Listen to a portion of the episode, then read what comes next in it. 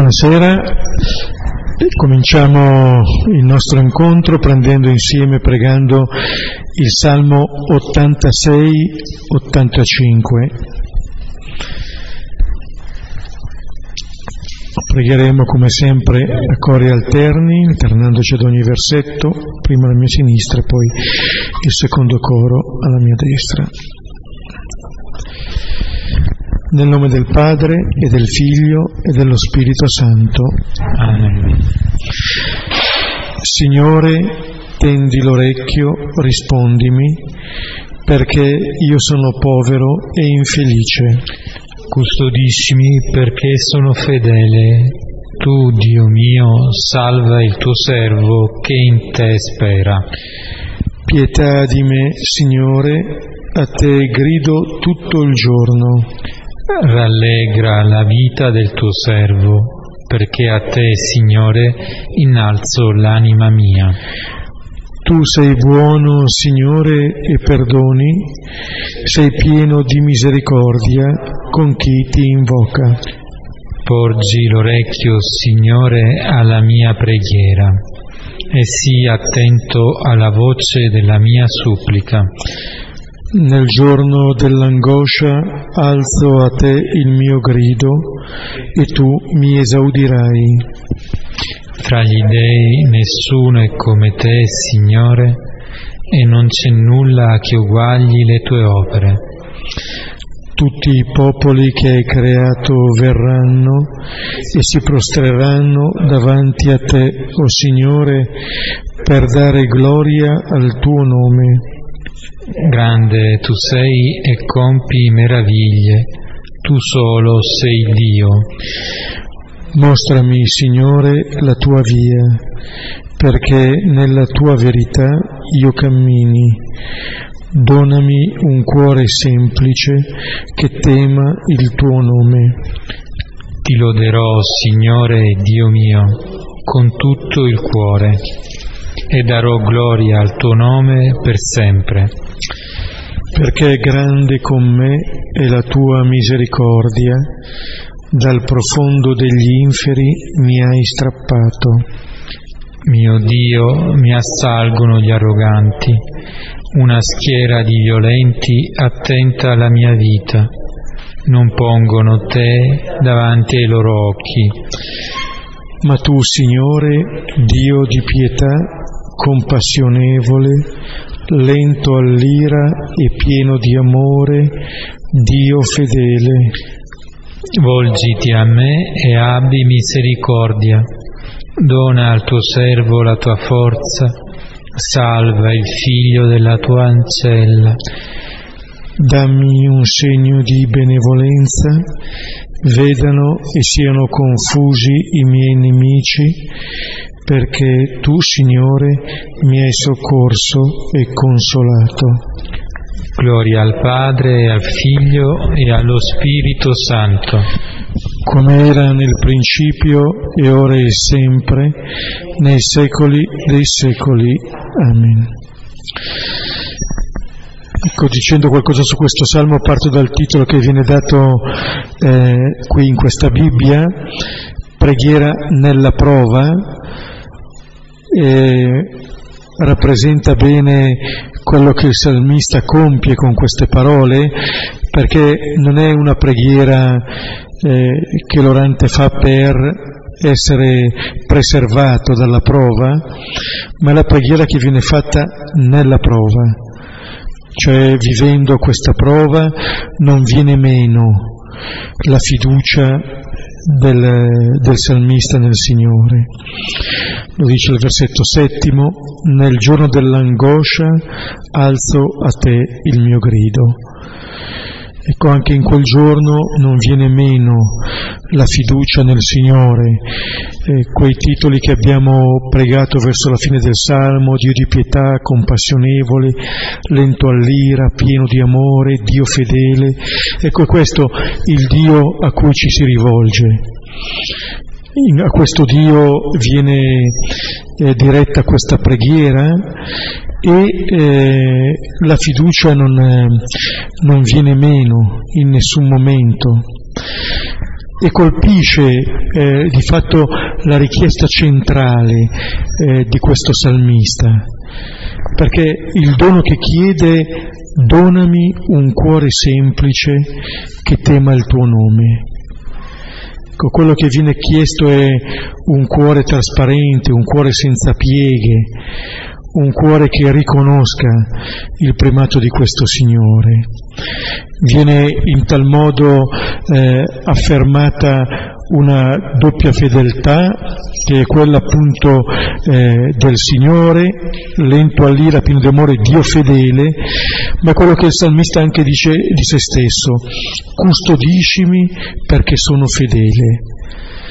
Ecco dove questo termine dice della relazione fra il Signore e questo salmista, questo credente.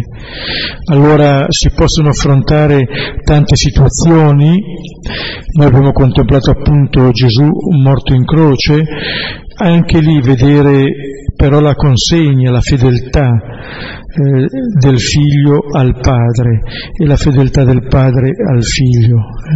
Viene ribadita in ogni circostanza questa consegna di sé nelle mani di Dio. Ecco, questo è il salmo che ci introduce al brano di questa sera che è l'ultimo brano del capitolo 23, il penultimo capitolo del Vangelo di Luca, Luca 23 dal versetto 50 al versetto 56. Come diceva Beppe, il Salmo ci introduce a questo tema della doppia fedeltà. E nelle passate lezioni abbiamo visto come in questo momento ultimo della vita di Gesù sulla, sulla croce questa doppia fedeltà tra il Padre e il Figlio si sia vissuta appieno fino in fondo. E a questo si aggiunge anche la fedeltà di Gesù a quella che è la sua missione, il suo senso della sua del suo essere in mezzo agli uomini. Ricordiamo infatti quelle che sono state le tre frasi che Gesù ha pronunciato sulla croce. La prima che era una frase di perdono, rivolta al Padre perché quello che non venisse imputato a, a coloro che lo stanno crocifiggendo questa colpa perché non sanno quello che fanno, quindi il perdono, la misericordia del Signore stesso. La seconda frase viene rivolta da Gesù al, al fattore buono, quello che lo ha difeso. E come in tante altre occasioni, in tanti altri incontri, Gesù entra in una relazione profonda con quest'uomo e la promessa che sarà con lui nel paradiso dice il senso pieno della salvezza che Gesù è venuto a realizzare. E l'ultima frase è quella dell'affidamento totale al Padre, nelle tue mani, nelle tue mani affido il mio spirito. Quindi vediamo come queste parole che vengono pronunciate nell'atto ultimo riassumono il senso della vita di Gesù, il modo in cui lui ha inteso la sua missione e la sua relazione con il Padre e tutto lì ci viene tutto consegnato in questo modo. Qualcosa di così forte che non può lasciare indifferenti e infatti non lascia indifferenti il centurione che assiste a Gesù che sta nel momento della morte, così come la folla, così come le donne. E allora anche noi ci prepariamo ora a vedere che cosa succede subito dopo, dopo questo spirare di Gesù, dopo questo esalare l'ultimo respiro. Che cosa ne è di Gesù e di quelli che sono attorno a Lui? Diciamo il testo Luca 23, 50, 56. Ed ecco un uomo di nome Giuseppe che era consigliere uomo buono e giusto. Costui non era stato consenziente al parere e all'azione loro, da Arimatea, città dei Giudei, il quale attendeva il regno di Dio. Costui, recatosi da Pilato, chiede il corpo di Gesù. Calatolo giù, lo avvolse in un lenzuolo e lo pose in un sepolcro tagliato in una roccia, dove ancora nessuno era stato deposto. Ed era il giorno della parasceve e il sabato cominciava a risplendere. Le donne che erano venute insieme con lui dalla Galilea, avvicinatesi, osservavano il sepolcro e come fu posto il suo corpo. Ora ritornate, prepararono aromi e profumi e il sabato si riposarono secondo il comandamento.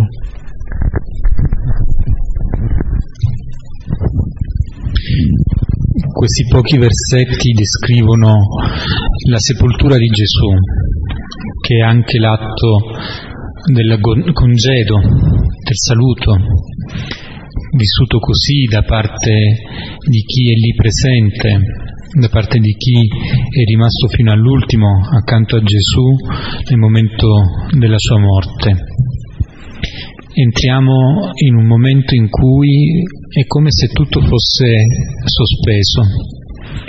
Entriamo in un momento in cui chi ha voluto bene a Gesù vive il dolore e lo smarrimento, vive l'incertezza.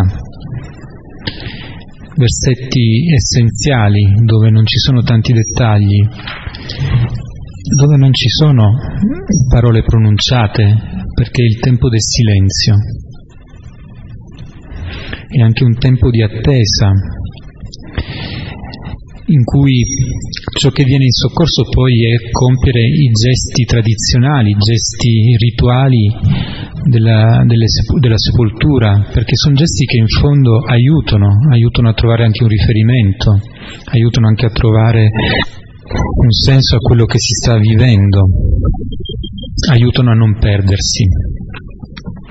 Entriamo in questi versetti che stasera saranno al centro della nostra lezione, tenendo nel cuore proprio questa sensazione che è stata la sensazione vissuta da quanti hanno voluto bene a Gesù ed erano lì, questa sensazione che è anche forse di increduli, increduli, incredulità, incapacità di rendersene conto. Entriamo nel silenzio di questo lungo momento che si apre e in questo silenzio interroghiamo il Signore per capire che cosa ci vuole ancora una volta donare. Versetti da 50 a 52. Ed ecco un uomo di nome Giuseppe che era consigliere, uomo buono e giusto. Costui non era stato consenziente al parere e all'azione loro. Da Arimatea, città dei Giudei, il quale attendeva il regno di Dio. Costui, recatosi da Pilato, chiede il corpo di Gesù.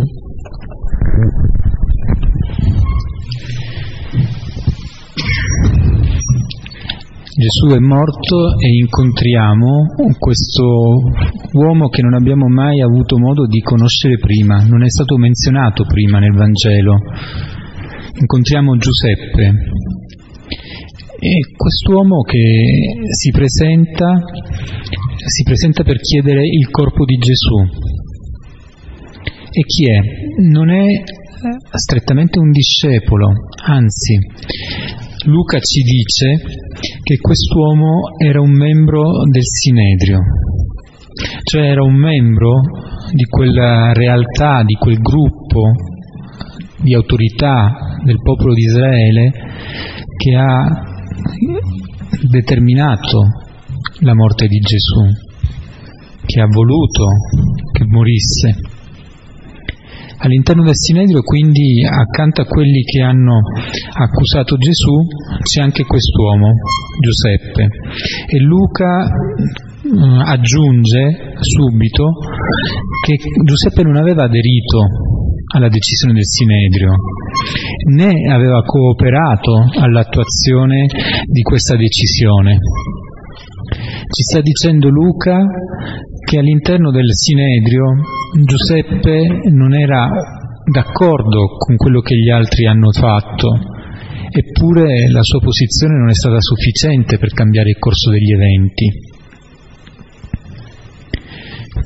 C'è una forza del gruppo più grande che ha travolto la volontà di Giuseppe stesso. Però quest'uomo viene anche descritto come buono e giusto. È un uomo buono e giusto, un uomo che viene da una città della Giudea, da Rimatea, e che attende il regno di Dio. Sono tanti elementi che Luca dà per descrivere questo Giuseppe. Un uomo buono e giusto ci richiama immediatamente a una persona che è un'attenta osservatrice della legge, una persona che quindi è attenta a ciò che è la volontà di Dio. Giusto era anche stato descritto così, erano stati descritti così anche Zaccaria e Elisabetta all'inizio del Vangelo di Luca. E il centurione, quando vede come muore Gesù, dice che era un uomo giusto. Quindi questa affermazione che eh, Giuseppe è un giusto ci mette subito di fronte a una rettitudine, a una volontà di essere nell'ascolto di Dio stesso. E poi viene aggiunto che attendeva il regno di Dio. È un'altra figura nel Vangelo di Luca era stato descritto così.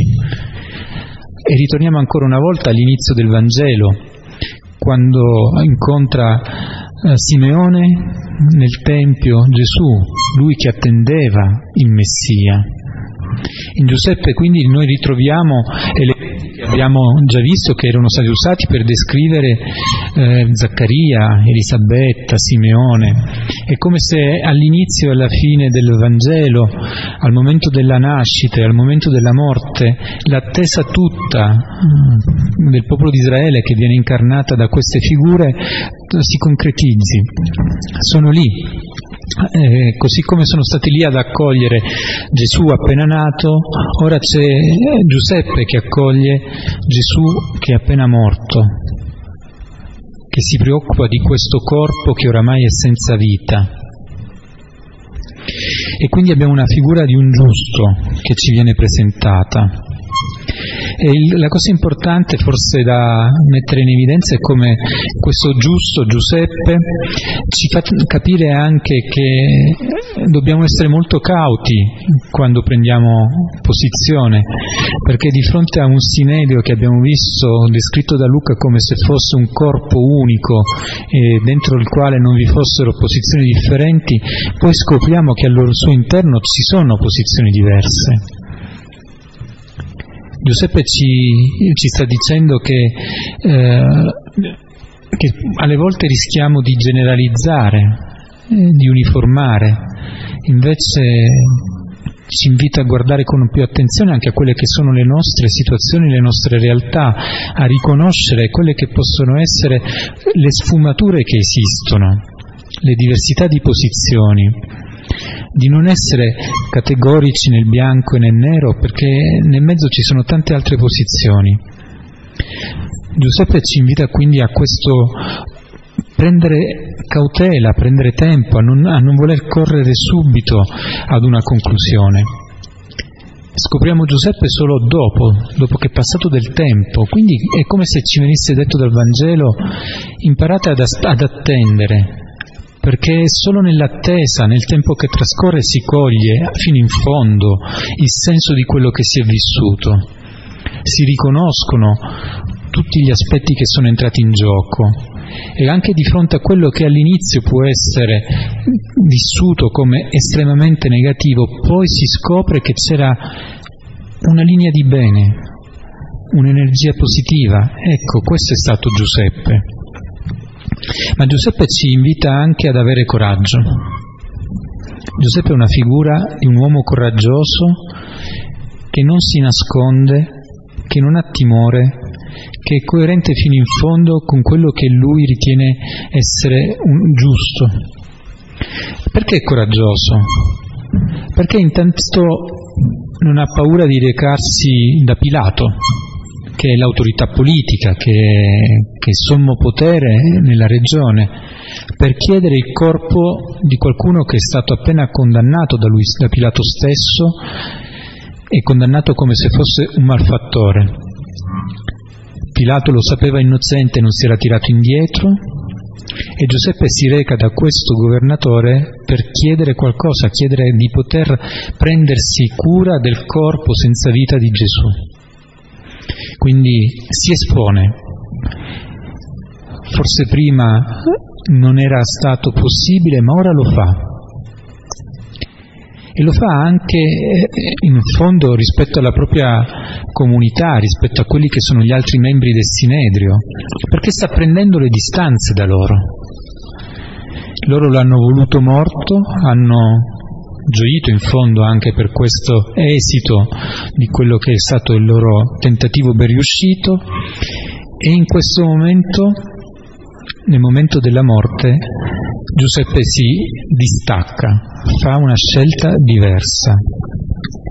E in fondo sta prendendo una scelta coraggiosa anche rispetto al proprio sentire religioso perché siamo alla vigilia del sabato, siamo alla vigilia di una grande festa e toccare il corpo di una persona morta, per di più malfa- morta come un malfattore, è fonte di impurità. Non può mangiare la Pasqua, eppure lui sceglie di essere con Gesù nella impurità rituale piuttosto che conservare questa purità e non poterla poi veramente celebrare il senso della festa, non poter veramente celebrare la Pasqua. In qualche modo ha scelto di stare con Gesù e di agire per Gesù invece di andare a mangiare la Pasqua con quelli che lo hanno condannato e ucciso. Ha scelto un altro banchetto ha scelto un altro modo di vivere. E quello che dicevo a proposito del suo coraggio è che lo fa in un momento in cui tutto è perduto. Agli occhi di chi si trova su questo monte del Golgota e guarda Gesù morto in croce, quale può essere la speranza? Lì è tutto perduto, lui si sta esponendo per qualcuno che è un vinto, uno sconfitto. Neanche i suoi sono lì, neanche i discepoli sono lì per poter apprezzare questo gesto. Non lo sta facendo per altri, non lo sta facendo per un tornaconto proprio, non lo sta facendo per guadagnarsi un merito, un credito da tutto questo. E allora perché lo fa? Perché riconosce in questo Gesù che è morto una persona che merita di essere, così come ha vissuto nella vita, di essere accolto e custodito anche in questo momento in cui è un corpo senza vita. Lo fa per Gesù e non per nessun altro prende posizione anche quando apparentemente il tempo è scaduto, quando uno potrebbe dirsi non ha più senso prendere posizione, a che pro? Lo potevo fare prima, quando ancora non, ero, non era morto Gesù, ma ora che è morto a che serve? E invece Giuseppe ci dice che serve anche quando tutto sembra ormai compiuto, che non c'è più alcuna possibilità perché quella che è la verità e la giustizia possono risuonare anche dopo che sembra essere scaduto il tempo, perché c'è qualcosa che spinge ad onorare questa verità e questa giustizia, anche fuori il limite massimo.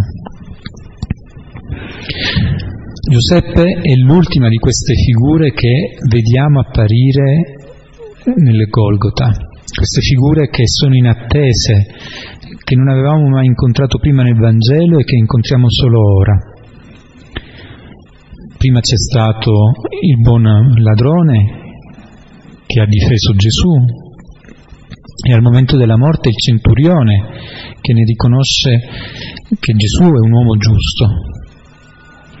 Questi sono i volti della nuova umanità che nasce proprio su questo monte dove c'è Gesù morto in croce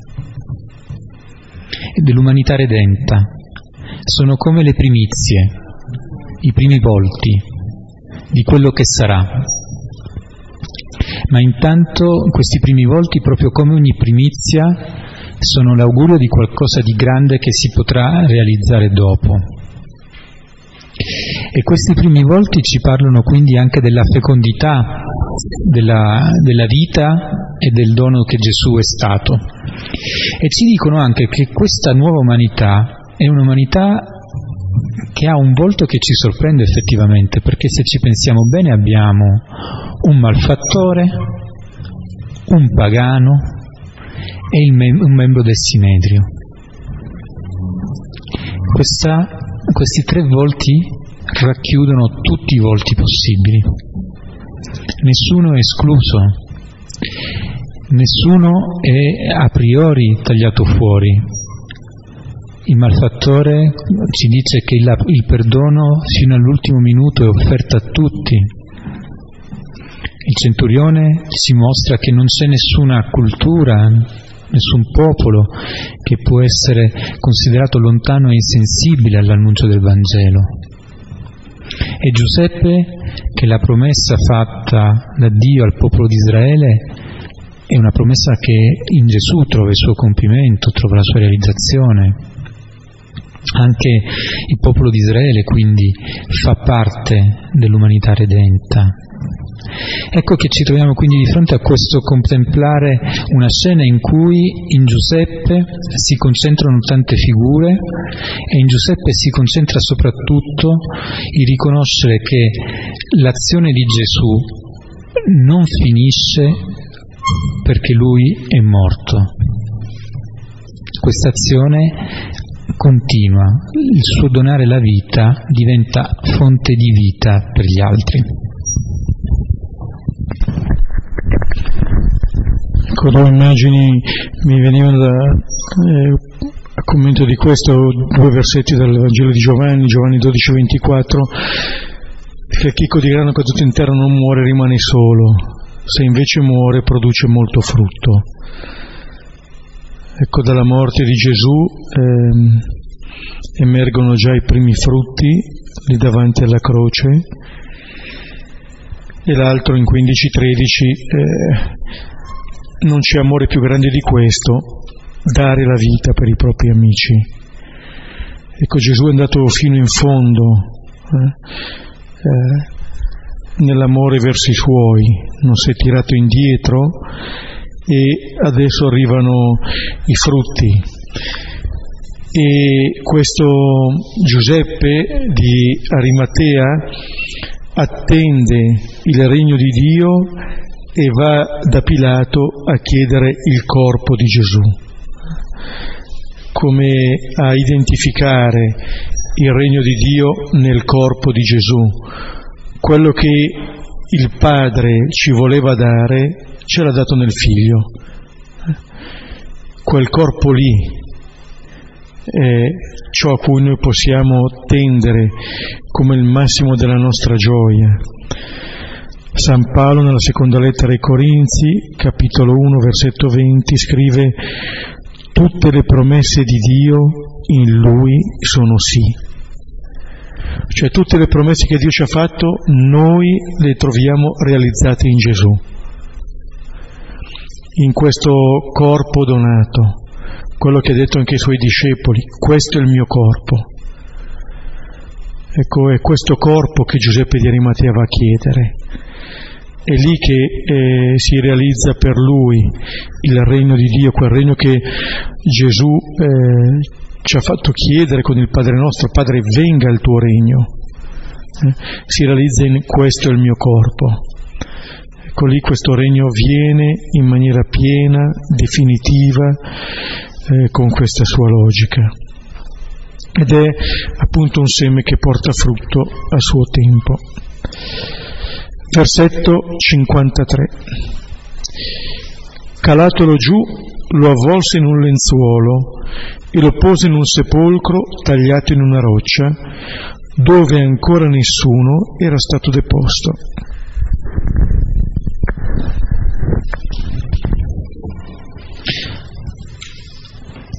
Luca descrive con uh, pochissimi verbi la sepoltura, è essenziale, non si perde in dettagli, fa menzione della deposizione della croce, del fatto che questo corpo senza vita viene avvolto in un lenzuolo e poi posto in un sepolcro scavato nella roccia che era nuovo, nessuno vi era stato sepolto prima. non menziona neanche chi sono a fare questi gesti, praticamente lo riferisce solo e soltanto a Giuseppe d'Arimatea, come se Giuseppe fosse una specie di incarnazione del samaritano della parabola di Luca.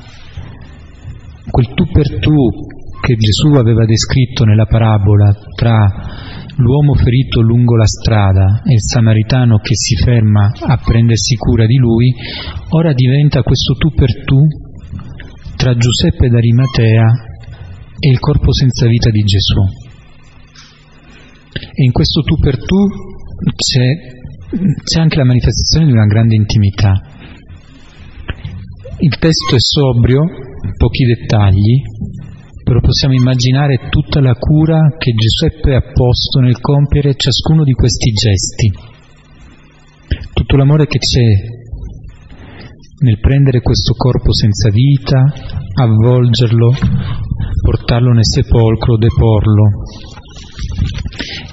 Quello della sepoltura è un gesto importante nella cultura degli israeliti, è un'opera di misericordia. Ricordiamo come Tobi si preoccupasse molto per coloro che non avevano sepoltura e si desse pena per assicurare la sepoltura a questi suoi fratelli israeliti che erano rimasti senza. Un'opera di misericordia. E quindi questo sta facendo il nostro Giuseppe d'Arimatea, un'opera di misericordia. E nel fare questo nel porre in essere quest'opera di misericordia, risalta ancora forse di più coloro che non ci sono e che avremmo atteso. Risalta ancora di più l'assenza dei discepoli. Che cosa hanno fatto? Dove sono andati? In questo momento di estremo congedo vedremo dopo che ci sono soltanto le donne. Loro hanno vissuto a lungo con Gesù, i discepoli, ma ora non ci sono. E a esserci c'è quest'uomo che mai avevamo incontrato, quasi a dire che in questo atto ultimo, in questo congedo, eh, c'è spazio per chi non era conosciuto, ma non per questo è lontano. C'è lo spazio per quest'uomo che si è presentato, proprio inatteso un po' come lo samaritano della parabola, nessuno se lo aspetta, eppure arriva. E in questo vediamo poi che c'è questo dettaglio del sepolcro che è un sepolcro nuovo, che vuole dire e vuole sottolineare proprio la dignità anche della sepoltura che viene riservata a Gesù. Essendo un malfattore, o meglio, essendo stato condannato e morto come un malfattore, non avrebbe avuto diritto a una sepoltura con tutta questa cura, con tutta questa attenzione. Ma la sua sepoltura rivela chi è. E allora anche essere stato posto in un sepolcro nuovo vuole sottolineare la dignità di Gesù, un sepolcro in cui nessuno era stato finora sepolto un po' come il puledro che aveva chiesto ai suoi discepoli di procurargli per poter fare il suo ingresso a Gerusalemme prima della celebrazione della Pasqua, anche quello era un puledro su cui nessuno era salito prima. Un sepolcro dove nessuno era sepolto, un puledro su cui nessuno era salito, per dire da un lato il modo di intendere la regalità di Gesù stesso e dall'altro lato la novità che porta, c'è una novità in questa morte che si annuncia, in questo sepolcro dove nessuno è stato mai posto. Nessuno è stato posto perché giustamente in questo sepolcro non viviamo la morte come in tutte le altre morti, ma c'è qualcosa di diverso che si prepara, che si annuncia qualcosa che capiremo meglio dopo, ma che in questo momento si tratta soltanto di vivere E questi gesti compiuti senza che nessuna parola sia pronunciata ci fanno entrare nel silenzio, ci fanno entrare nel raccoglimento. Che silenzio e raccoglimento sono gli atteggiamenti di fondo necessari per poter lasciare risuonare una situazione che è impossibile da decifrare. Se cerchiamo di aggredirla con le nostre categorie, con i nostri ragionamenti ma che ci parla? Solo se ci lasciamo sorprendere da quello che questo che stiamo vivendo si concretamente realizza. E se ci lasciamo mettere in discussione da tutto questo, mettere in discussione dal fatto che Gesù che abbiamo seguito, Gesù che abbiamo ascoltato, che abbiamo visto compiere prodigi, ora è un corpo senza vita che viene deposto in un sepolcro.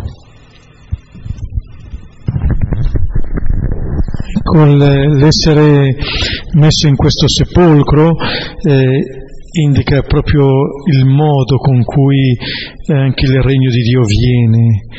Eh, quello che eh, si realizza qui è ancora una vittoria, forse definitiva, sullo spirito delle tentazioni.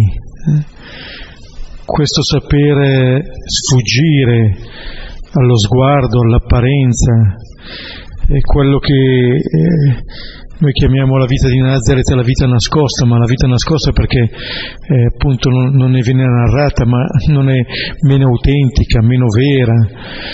E anche questa modalità eh, di sottrarsi agli occhi. Nel Vangelo sempre di Luca capitolo 17, versetto 21, il regno di Dio, Gesù che parla, non viene in modo da attirare l'attenzione. E allora questo sepolcro diventa anche simbolo di tutte quelle realtà che sfuggono alla nostra vista, ma che non sfuggono allo sguardo del Signore se ripensiamo a quello che Gesù aveva detto di fronte al gesto della vedova e alla messa in guardia nei confronti degli scribi, la messa in guardia di fronte a coloro che vogliono apparire, invece il richiamare eh, lo sguardo su questa donna in quel gesto così nascosto, quella donna che non sa neanche nemmeno di essere vista, eppure lì viene il regno mentre la tentazione è sempre quella di vedere, di apparire, di mostrarsi. Ecco, c'è questa realtà che è la realtà stessa della vita, che a lungo appunto è in gestazione. Versetto 54. Ed era il giorno della parasceve e il sabato cominciava a risplendere. Siamo abituati al fatto che Luca dia delle puntuali indicazioni dal punto di vista della, del tempo, in che tempo siamo. E qui, subito dopo che Gesù viene deposto nel sepolcro, ci dice che iniziavano a risplendere le luci del sabato. Siamo verso l'imbrunire, stiamo entrando nel settimo giorno, il della, del riposo. Iniziano a risplendere le luci di una notte che è ben diversa da quella che era stata la notte precedente. La notte precedente è stata la notte della preghiera nel Getsemani, la notte del tradimento di Giuda, dell'arresto, del processo, del rinnegamento di Pietro, era la notte delle tenebre, era la notte in cui Gesù era in balia di quanti si erano appropriati di lui e lui si era consegnato a loro. Questa notte ha un altro gusto. Questi luci che iniziano a risplendere ci fanno capire che questa notte non è nel dominio delle tenebre che c'è una speranza che si profila, c'è un'attesa a cui siamo chiamati a credere e nella quale siamo invitati a entrare in modo pieno. Le luci preannunciano qualcosa di diverso, come la luce che nella notte della nascita di Gesù raggiunge i pastori e li invita ad andare a salutare questo bambino appena nato. Anche lì era una notte in cui una luce squarcia le tenebre per annunciare una, una gioia grande. Un figlio c'è dato. Qui le luci sono quindi questo messaggio per chi ha il cuore attento il cuore imbevuto della conoscenza delle scritture per dire che questo sabato che inizia, questa notte che segna l'inizio del sabato, è una notte di attesa, una notte in cui si vive nel silenzio, in cui tutto è stato compiuto, ma una notte in cui la fine è quella della luce attesa, del sole che sorge di un sole che sorge e che non è destinato più a tramontare.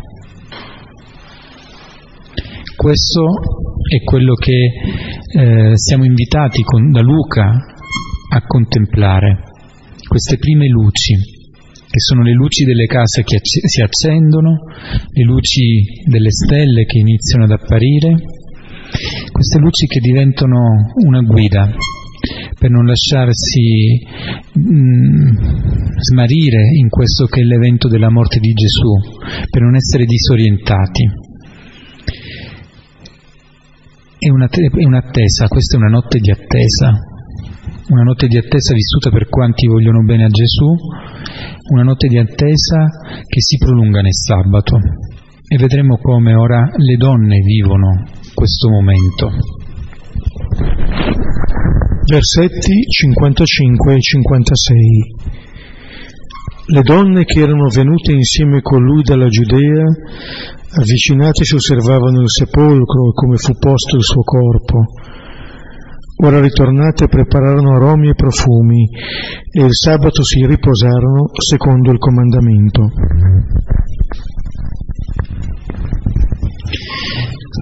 Viene detto che queste donne erano venute con Gesù dalla Galilea, lo hanno seguito in ogni sua tappa, lo hanno accompagnato, lo hanno sostenuto e sono rimaste con lui fino alla fine, vere discepole, lo hanno seguito. E se Giuseppe è di una città di, di Giuda, queste donne invece sono dalla Galilea, come Gesù che è nato a Betlemme in Giuda e che poi è cresciuto a Nazareth in Galilea. Un po' tutto Israele si raccoglie lì. E queste donne seguono, ora non seguono più Gesù ma seguono Giuseppe, ma Giuseppe è colui che prende su di sé il corpo di Gesù e in qualche modo stanno ancora continuando a seguire Gesù. Queste donne non possono staccarsi da Gesù stesso. Il loro corpo, loro, il loro cuore, la loro mente è totalmente rivolta a Gesù. E anche la precisazione che fa Luca, che osservano il sepolcro, osservano come è posto il corpo di Gesù, è proprio il gesto di chi ama, e che vuole imprimersi nel cuore ogni dettaglio, anche quello più banale. È come quando ci rimane nel cuore un evento molto bello in cui ricordiamo dove l'amico era seduto, come quella persona era vestita, che momento della giornata era. È un evento per loro importantissimo e non vogliono, non vogliono dimenticare nessun dettaglio guardano perché tutto possa essere conservato, perché per loro Gesù oramai è morto, ma non possono staccarsi da Gesù, non vogliono lasciarlo, non vogliono abbandonarlo. Per questo fanno di tutto perché gli ultimi momenti sua, di questa vita restino impressi nei loro cuori.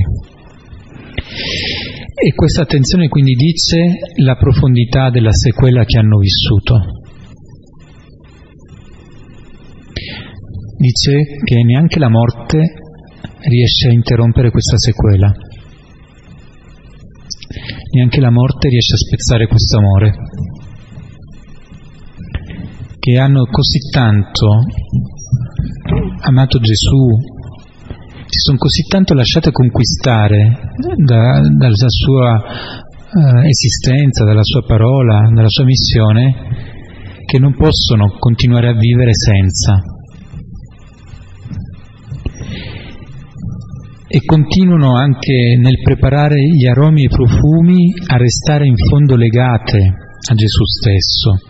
Preparano aromi e profumi per poter poi ungere il corpo, per poter ancora prendersi cura fino all'ultimo di Gesù stesso. Sono lì e fanno di tutto per prolungare al di là di quello che è possibile l'addio, senza sapere che qualcosa di diverso da un addio si sta preparando. Però questo è l'atteggiamento forse di questo, di, del discepolo che anche di fronte a quello che sembra essere un Gesù assente, non smette di cercarlo. Un Gesù che non si trova eppure io non smetto di guardarlo, non smetto di desiderare che tutta la mia vita sia centrata su di lui, rivolta su di lui. In questa situazione estrema le donne ci dicono questo, che il discepolato significa, al di là di quelle che sono anche le situazioni di morte, restare con gli occhi, con il cuore, con le orecchie rivolti sempre a Gesù. E poi c'è la menzione del sabato. Rispettano il sabato, entrano in questo sabato che è un sabato particolare.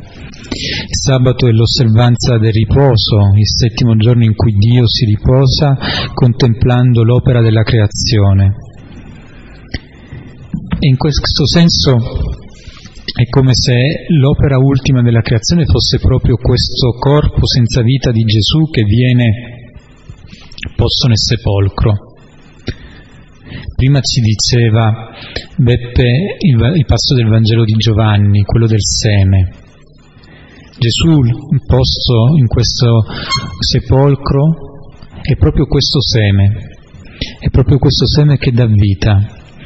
E la terra accoglie questo corpo, lo custodisce, come una madre che accoglie la vita.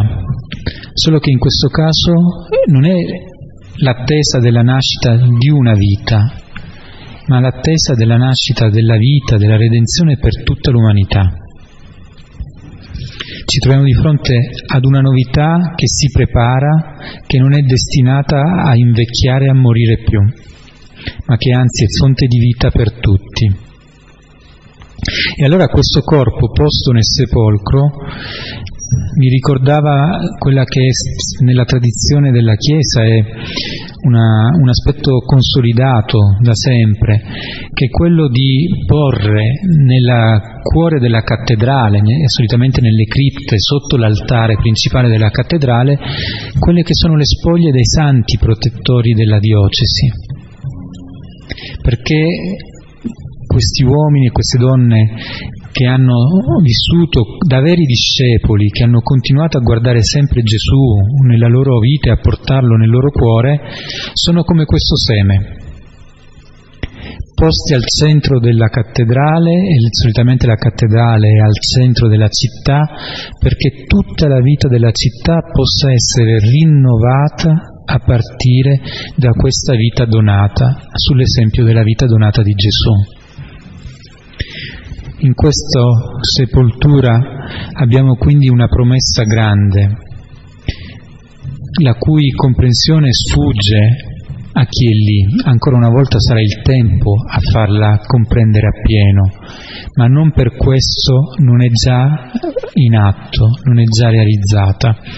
E quindi forse l'invito che proprio contemplare in questi versetti della sepoltura di Gesù ci viene dato come, come suoi discepoli oggi è di non demordere di fronte a tutte le situazioni di morte in cui ci potremmo trovare, ma di continuare a guardare a questo Gesù che è fonte di vita anche quando non può più perché si trova nella condizione di essere un corpo senza vita, non può più parlare o agire. Resta comunque lui il motore ultimo della vita. Ci fermiamo qui, possiamo riprendere questo brano e poi condividere.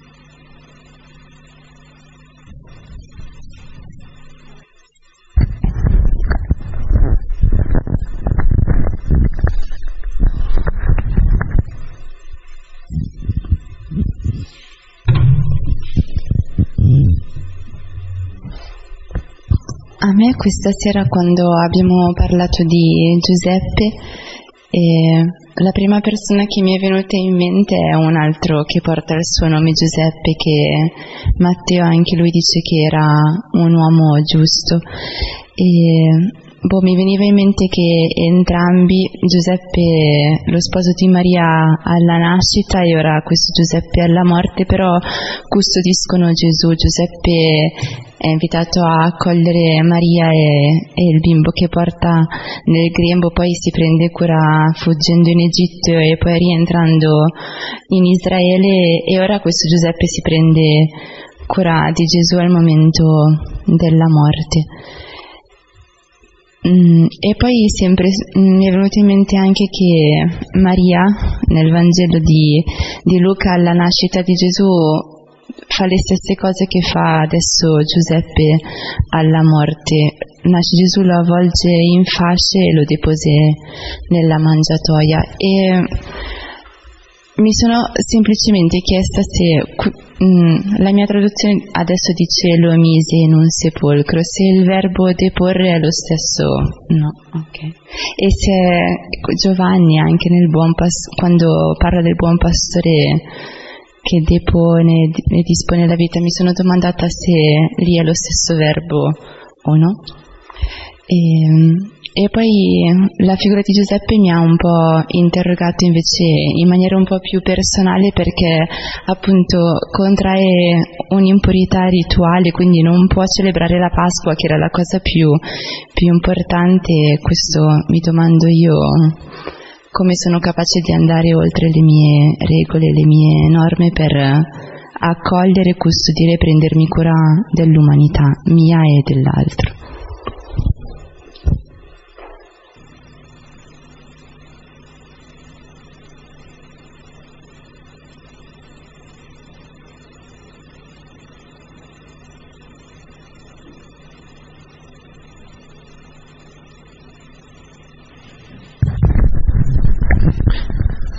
Concludiamo con la preghiera del Padre nostro in cui appunto come Giuseppe di Arimatea possiamo chiedere al Signore che venga il suo regno.